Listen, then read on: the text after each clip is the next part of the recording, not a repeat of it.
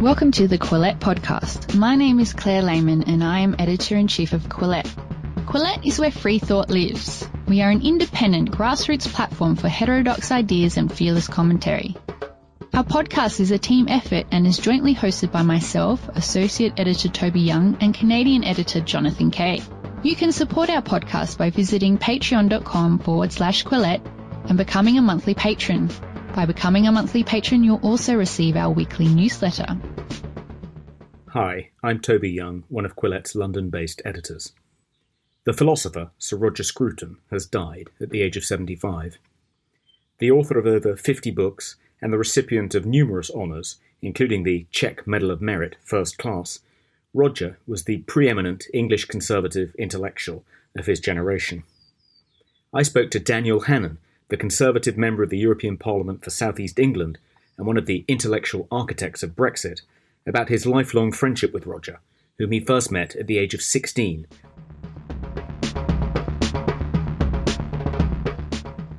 Tell me how you first met Roger Scruton. I met Roger at a very uh, influential moment in my life. I was very young. He got me, if you like, at a fairly malleable age. I was 16, and he had come to my school, Marlborough, to do a talk to the Philosophy Society. And the talk wasn't especially political. If I remember correctly, it was about Wittgenstein and language. And he spoke, as he always did, in a slightly shy, slightly diffident manner, but doing his audience the courtesy of treating them as his intellectual equals. And of course, you know, uh, uh, as teenage boys, we were all very flattered by this. But when he finished, there was a rather awkward moment because it had been such a clever and well put together talk. Uh, nobody wanted to be the first to ask a question in case they kind of looked somehow crass or, or foolish. And so, more to fill the silence and cover the embarrassment than anything else, I said to him, What do you see as the role of a conservative thinker in today's politics. And he sort of blinked amiably behind his glasses, and then he said, The role of a conservative thinker is to reassure the people that their prejudices are true. And I thought that was the most brilliant summary of, of, if you like, of sort of Burkean Toryism.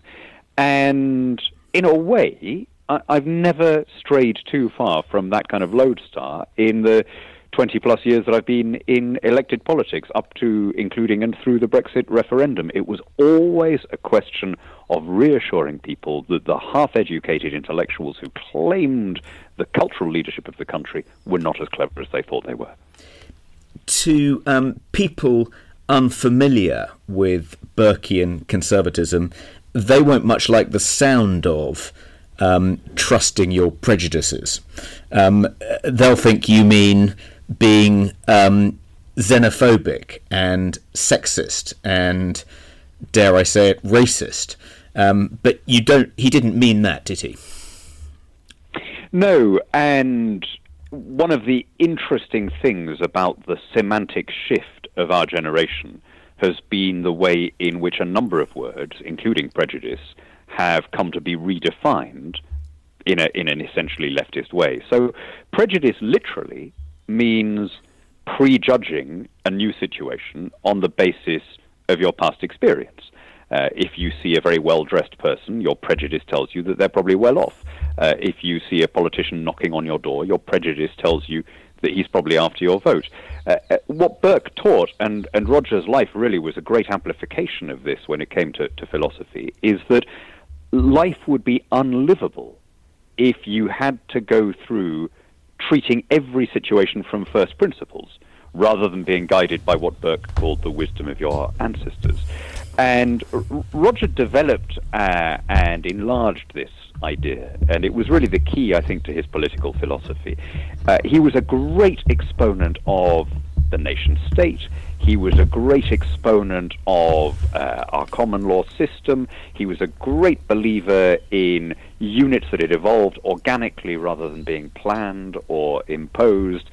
And I think at the core of Roger's sense of what it meant to be a conservative was a, a belief that good things that are constructed socially, that have evolved and uh, uh, and have arisen through a, a, collective effort from different people, uh, can be very easily torn away, but then can't easily be rebuilt. And therefore, for him, conservatism was always about a deep love for our institutions, for our laws, for our families, for our nations. Uh, and he never really had much time for the sense of indignation and anger that underpins a lot of the radical left, the sense that things need to be torn down and made anew. He talked a few times about um, a moment of revelation for him, which was during the 1968 protests in Paris, when he was in Paris to see a girl. Um, and uh, it, it, he suddenly had this moment of clarity, this almost eureka moment, in which he found himself on the side of everything the students were opposed to and trying to pull down. Um, did he ever talk to you about that that particular moment? Well, he did, and he, he wrote about it. Uh, I, I think Roger, as a young man, he was at uh, he was at, at, grammar school in, in Wycombe, and he was obviously. I mean, uh, you know, a lot of us knew boys at school who were like this, who were just unfeasibly clever, but a bit, um, uh, a bit sort of Nietzschean, a bit on their own, wandering lonely and thinking great thoughts and intimidating. And Roger's life, in a way, was a journey from that into a kind of more socialized form of, of conservatism. And I, I think that moment uh, as a student in Paris was part of understanding that uh, the, the revolutionary impulse was an incredibly black and destructive one. Uh, he then went on. I remember he, he once put it. He said, I, I was an actor in my own drama until, funnily enough, he took up fox hunting and that led him to understand the, in, in a practical rather than just in an abstract or academic sense, the value of community, the value of, of a group of people coming together voluntarily from no purpose other than their own mutual pleasure, but each of them playing a part that heightened the enjoyment of, of all the others. And I think he then began to, to, if you like, to live his own philosophy. And I think his his personality slightly changed uh, and mellowed in age as he as he became less the uh, you know the wanderer above the clouds and more the the, the fully socialized uh, member of the community who played the organ in his local church. Do you think that um, he's vulnerable to the charge that he presented himself as an Englishman who had this instinctive, gut like attachment to our traditions and to our customs, uh, these uh, semi conscious prejudices, if you like, uh, that comprised his political outlook, and that they were to be valued and not dismissed, and were better guides to political action than the highfalutin ideas of um, French post structuralist theorists. Um, but at the same time, he arrived at um, that place because of a with a sort of romantic conception of Englishness in his head. And as you say, uh, it all fell into place when he took up fox hunting.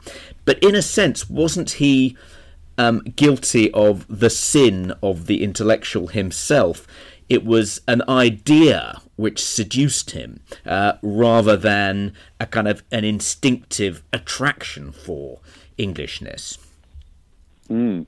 It's it's a it's a very interesting question, Toby. I mean, the the danger, the temptation when we are talking politically about someone is to see their personality through the prism of politics. And it's striking that the immediate kind of reaction to his death, the, the, the first draft obituaries, were all heavily weighted towards the recent controversy about his sacking as a, an architectural advisor. And of course, that is recent, and we all tend to be influenced by the proximity of events. But it really was an irrelevant uh, episode in the scheme of his thought. And even to to uh, to try and reduce his thought to what he thought about you know nationalism or conservative politics or whatever, I think is is missing the the vastness of his intellectual enterprise. I, I, I found that he lost me only. I mean, he he was a very very good conversationalist because he was interested in other people. He was a a very gentle and courteous man, and I think everyone enjoyed talking to him, whether they were philosophers or whether they were gawky teenagers. He he had a, a natural gift for that. But the the, the, there came a point with almost everyone when uh, when we couldn't follow because he was he was too clever for us, and and that for me always came when he went into pure philosophy, mm-hmm. and he would he would do it quite rarely, but sometimes he would just talk about pure logic uh, and and and meaning of words and and so on, and I would I'd have to concentrate very hard, and I'd just about grasp what he was saying for about five minutes. You know, so when he when he was looking at you know French uh, post-structuralism and and uh, uh, you know postmodernism and all this kind of stuff, it's terribly important to understand. He he knew that uh, uh, he knew these philosophies inside out. He was not coming at them with a sort of gut feeling that this was all ridiculous, pretentious, continental bullshit. Uh, you know, he, he spoke many languages and read many and wrote many languages fluently. He never dismissed things until he'd properly uh, tried to get into the uh, outlook of the of the writer. So he was, you know, he knew his Camus and his Sartre and all the rest of it extremely well. And the reason that he'd moved beyond it was not because he was just coming at it from a sort of position of of joke kind of Anglo-Saxon pragmatism and, and anti-intellectualism, but because he'd, he'd moved beyond it. He'd, he'd, he'd seen where the intellectual flaws were, where the limitations were, and he'd come up with something better.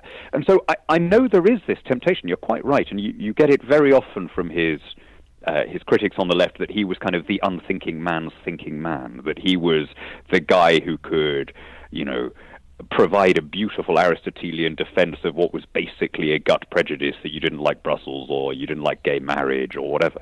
But I think that is really missing the largeness of his thought and the completeness of his philosophy. He he uh, if he gave reassurance to the uh, if you like the, uh, the the mainstream opinions of the of the non intellectual masses in the country.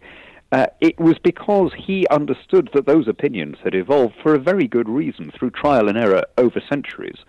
And they were right not because they were kind of gut prejudices, but because they worked.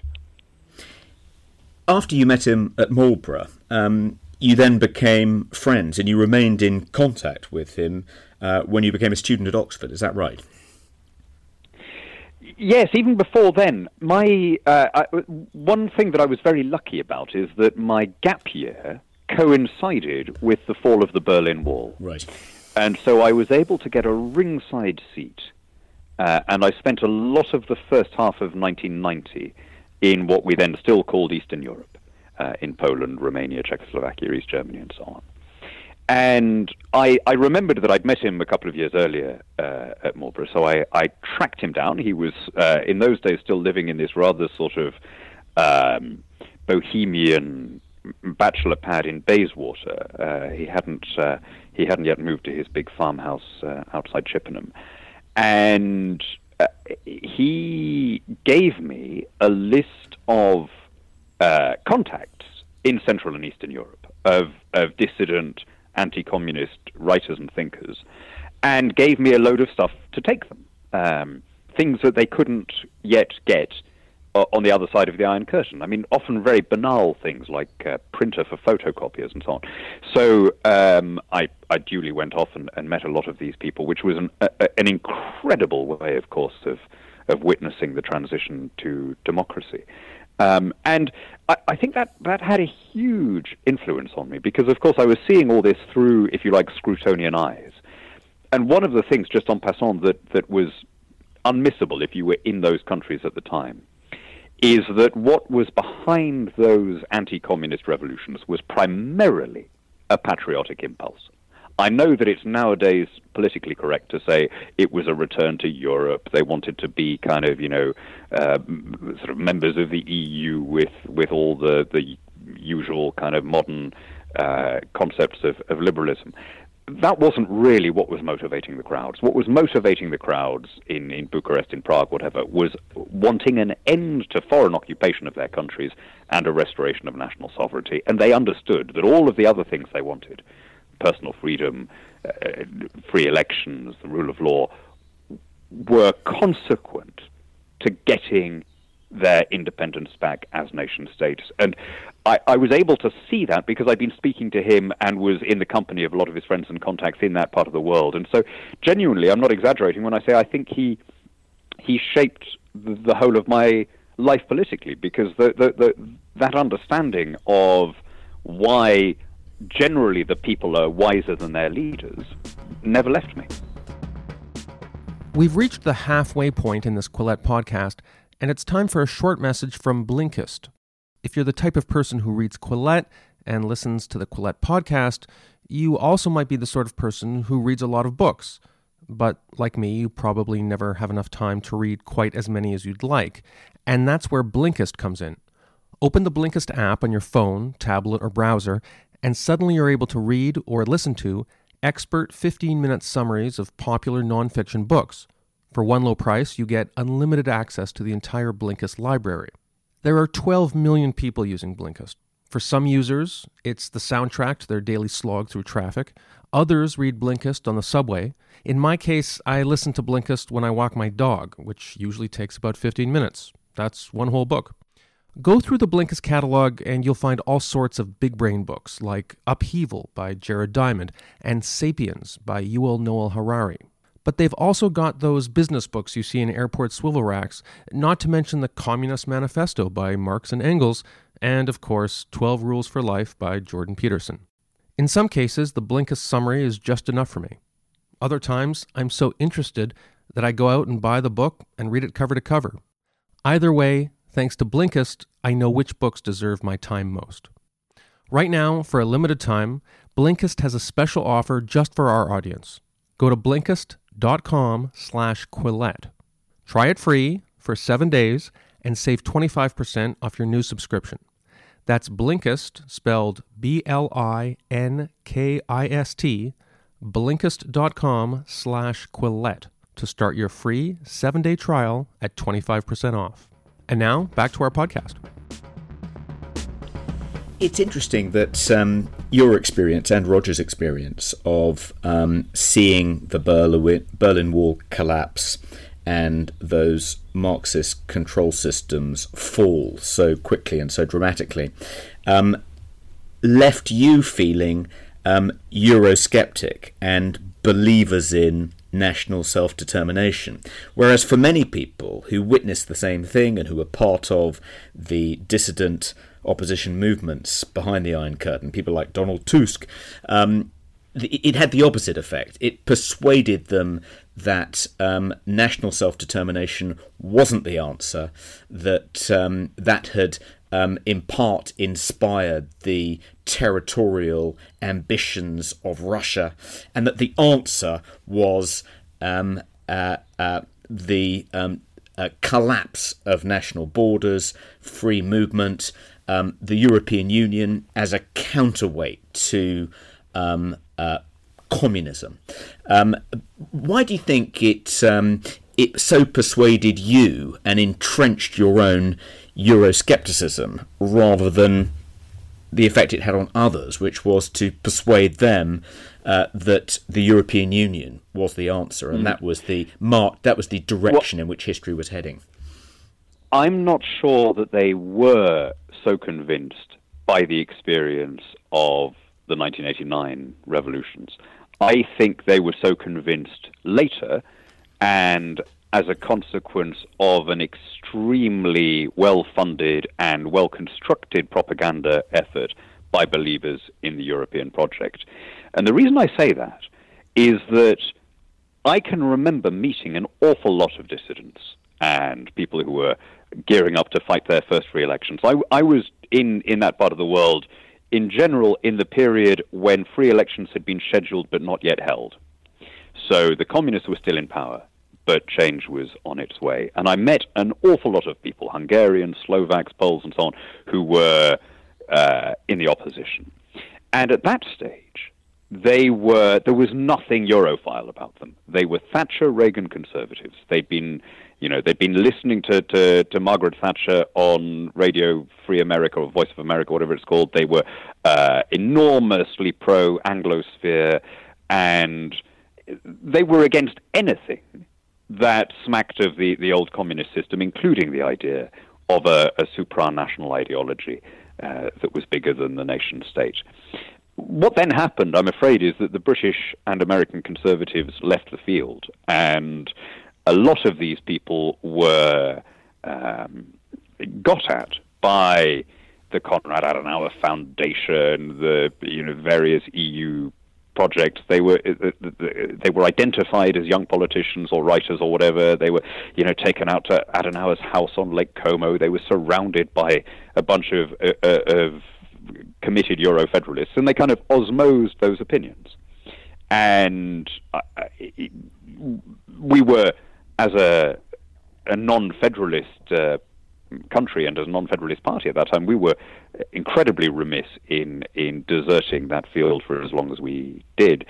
Uh, but I, I just don't see how you can interpret the fall of the Soviet Union or the breakup of Yugoslavia or of the Ottoman or Habsburg or uh, Romanov empires or any other supranational body, other than as a reminder that freedom and individual autonomy and accountable government only really work in a unit within which people feel enough in common one with another to accept government from each other's hands. And th- this is what Roger always used to speak about as the politics of the first person plural he was he understood that for any of the other things to work, for for a functioning open society to work, there had to be a we. There had to be a unit with which we identify when we use the word we.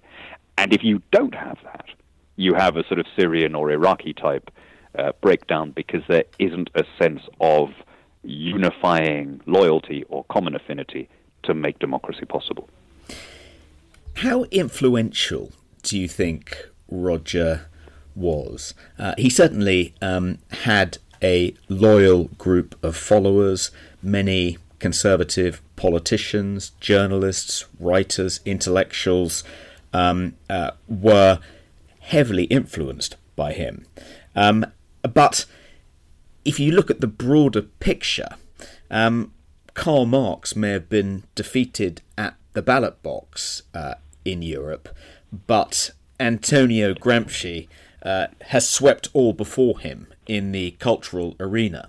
Um, as someone who uh, tried to stem the tide of progressivism, tried to arrest the decline of uh, Christianity, tried to stand up for uh, the values underpinning Western civilization, Roger hasn't been, wasn't that influential. Um, he's been on the losing side in these in, in, in the culture war almost from the beginning. Um, do you think that's fair, or do you think um, or do you think I'm I'm over egging it? Well, it is certainly the case that a conservative intellectual occupies a space that is invisible to a commissioning editor. Uh, the kind of people who decide who gets invited on Newsnight or the Today program generally can't accept that a conservative intellectual exists, or if they can, they see him as a sort of anomalous kind of class traitor. So there is always a space in the national conversation for, uh, you know, Kelvin MacKenzie or uh, Richard Littlejohn or, or Jeremy Clarkson. But someone like Roger, who writes about you know, religious art and, and German philosophy and linguistics and so on, but from a right of center point of view, tends not to get the sort of reach that he would do if he were on the left. That said, I think his influence is only going to grow with each passing year. And in this sense, I think that the, the example you gave of Karl Marx is actually quite a telling one. Uh, Karl Marx is not very widely read these days, but he remains deeply influential by the following measure. People quote him unconsciously. Every time they use the word capitalist, every time they use the word exploit in an economic sense, every time they say the rich are getting richer and the poor are getting poorer, they are, without realizing it, quoting pure Marxist theory. And I think Roger, as and I, I, I, think he was without question the greatest conservative philosopher of our age. He was. I, I, I don't think. I mean, there are you know the, the there are other candidates, but nobody who gets close in terms of the comprehensiveness and the versatility uh, and the, the, the sheer largeness of his interests.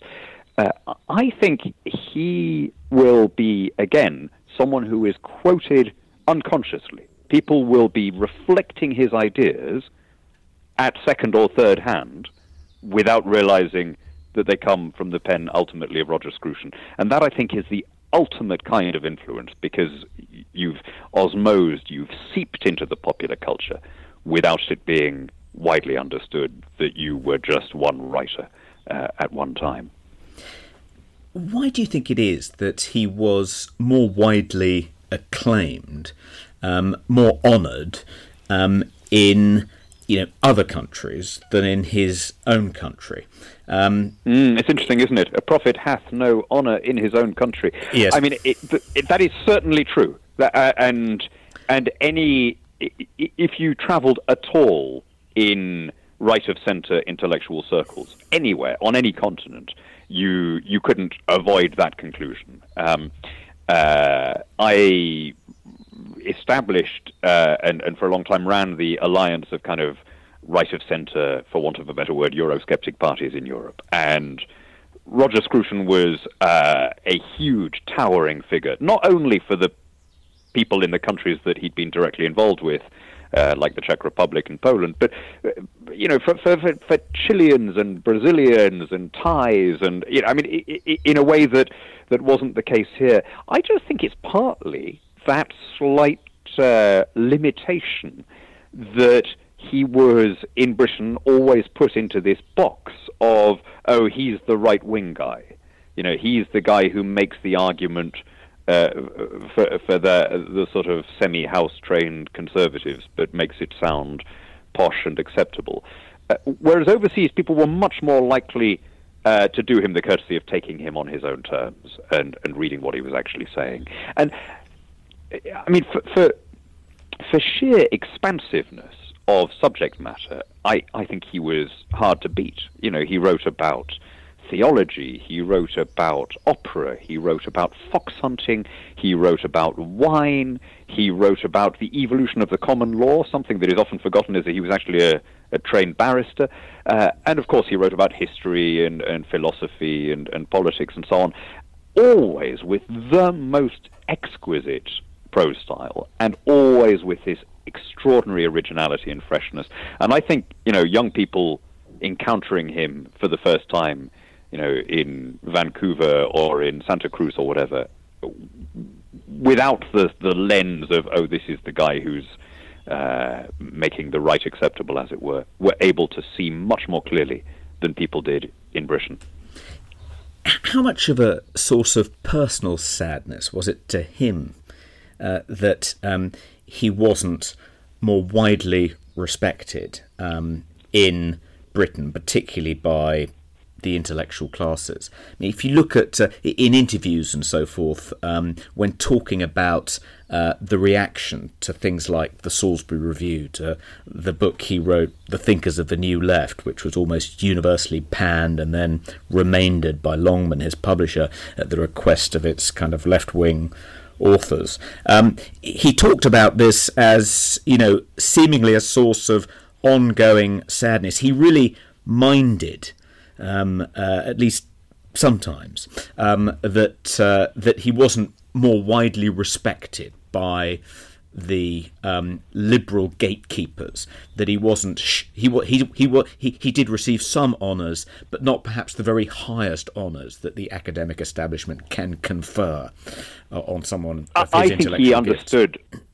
Yeah, no, but I, I think he understood that you just could not uh, expect public honor if you were a conservative in his field, i.e., academic philosophy. Uh, there are all sorts of uh, arenas in which a conservative will be at a disadvantage. Uh, if you were a an, a, a, an actor or a playwright uh, or an advertiser uh, or even a, a, secondary school teacher, you might want to keep your politics quiet, except to your closest friends. But I think in his field of higher education, that is more true than of any other. And although you can get just about get through as a broadcaster or something as a conservative, it is almost impossible as a don. And and he he learnt that early. I don't think he'd realised it when he started, but he but he learnt it fairly early on. And in a way, the Salisbury Review was the sort of samizdat for non-left young. Uh, well, they weren't all young, but a lot of them were young academics in Britain. It was a place where uh, that that handful of conservatives in the academy were able to talk freely uh, and publish and read each other. And and he he I think was very conscious of the of the the service he was providing. But he was an incredibly modest fellow. I mean. I don't mean he wasn't pleased when he got his knighthood and so on. I mean, he, of course he was. I mean, he, he, he's a human being. But he was genuinely humble in conversation in a way that uh, a lot of people fake, and, and very few can fake it really well but he he he wasn't faking it. Uh, he was almost always the cleverest person in the room. I, I you know, I, I really struggle to think of anyone I've met who is so consistently knowledgeable and sharp, and yet the sort of modesty with which he spoke to everyone, and the the way in which he would show a genuine interest in what other people were saying, the way in which he would listen with a sort of intense generosity to the half-baked convictions of, of people who were, you know, uh, on, on a completely different rung of the ladder was was not something that anyone can, can put on or fake. It was it was a, a an absolutely sincere thing. And one of the things actually that our friend and colleague Douglas Murray said in in his immediate take, which I thought was very true, was that although Roger had uh, complicated ideas about religion. In this regard, he lived an almost sort of exemplary uh, life of Christian humility. Uh, he he understood uh, sacrifice. He understood uh, living for people other than yourself, and he understood that uh, not making yourself the center of everything is, in fact, in the end, a more fulfilling approach to life. Finally, Dan, um, uh, when you um, speak at his memorial service, which I'm sure you'll be asked to do, um, is there an abiding memory, a particular anecdote you'll tell which kind of captures Roger perfectly? Well, you'll you'll have to turn up if that should happen. I mean, the funny thing is, Toby, I've I've actually uh, uh I. I, I realize I've had quite a, a, a bad year in terms of my teachers dying and I mean, it, it's it's just one of those things. It it happened in quick succession that a lot of the men who were the most influential at the start of my adulthood uh, have all passed away in the last 18 months or so. Uh, first, my my uh, Oriel tutor Jeremy Catto, uh, then Michael Spicer, who was my my real mentor uh, in politics, uh, then Norman Stone, and after Norman had died, uh, I was actually I, I, was having dinner with Roger uh, in Brussels. He'd, he'd come out very kindly to to speak to a uh, international dinner there, where of course he was immensely valued. Uh, and I, I, said to him, um, "Do you know, I, I'm feeling more affected by this than I thought I would be. You know, you're you're prepared for your parents dying. You're prepared for things, and you know you're going to feel a sense of bereavement. But actually, I said, I'm I'm, I'm I'm feeling much more bereft than I thought I would by the sudden departure of all these people who were a big part of when I was you know, feeling my way towards shaping my thoughts uh, when I was 18, 19 or so. And I said, you know, um, you're still there as this kind of rock. Your your prose has been this friend and, and guide to me, and you have for 30 years. And he looked at me very sadly and said, Look, I've, I've been diagnosed with cancer. And I, I, it was one of the. I, I kind of really felt the world shifting on its axis. I thought, my God, this is no, no, no. I can't, I can't have this as well. Uh, and so my first thought when I heard he he uh, passed away yesterday morning was, God, you know, the, I wish I'd continued a couple of my conversations with him. There's, I haven't finished asking him everything yet.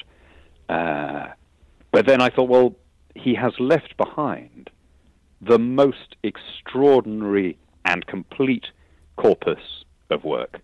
Uh, he's left behind a library, a complete way of looking at the world, which is accessible to me and to everyone else because it's so beautifully written. And the thing I would suggest to everyone uh, listening to this podcast is if you haven't yet started uh, reading his, his books, it almost doesn't matter which one you pick up, you'll be gripped within a couple of pages by the beauty of the writing. And the good news is there's an awful lot of it to keep you going for a long time. Daniel Hannan, thank you very much indeed for talking to Quillette. If you would like to support Quillette, please consider becoming a patron. Head to our Patreon page, that's patreon.com forward slash Quillette. If you haven't already, follow us on social media. We're on Twitter, Facebook, and Instagram. Do you like what you're hearing? Perhaps you would like to read more about the issues in today's discussion. Head to Quillette.com where you will find more content.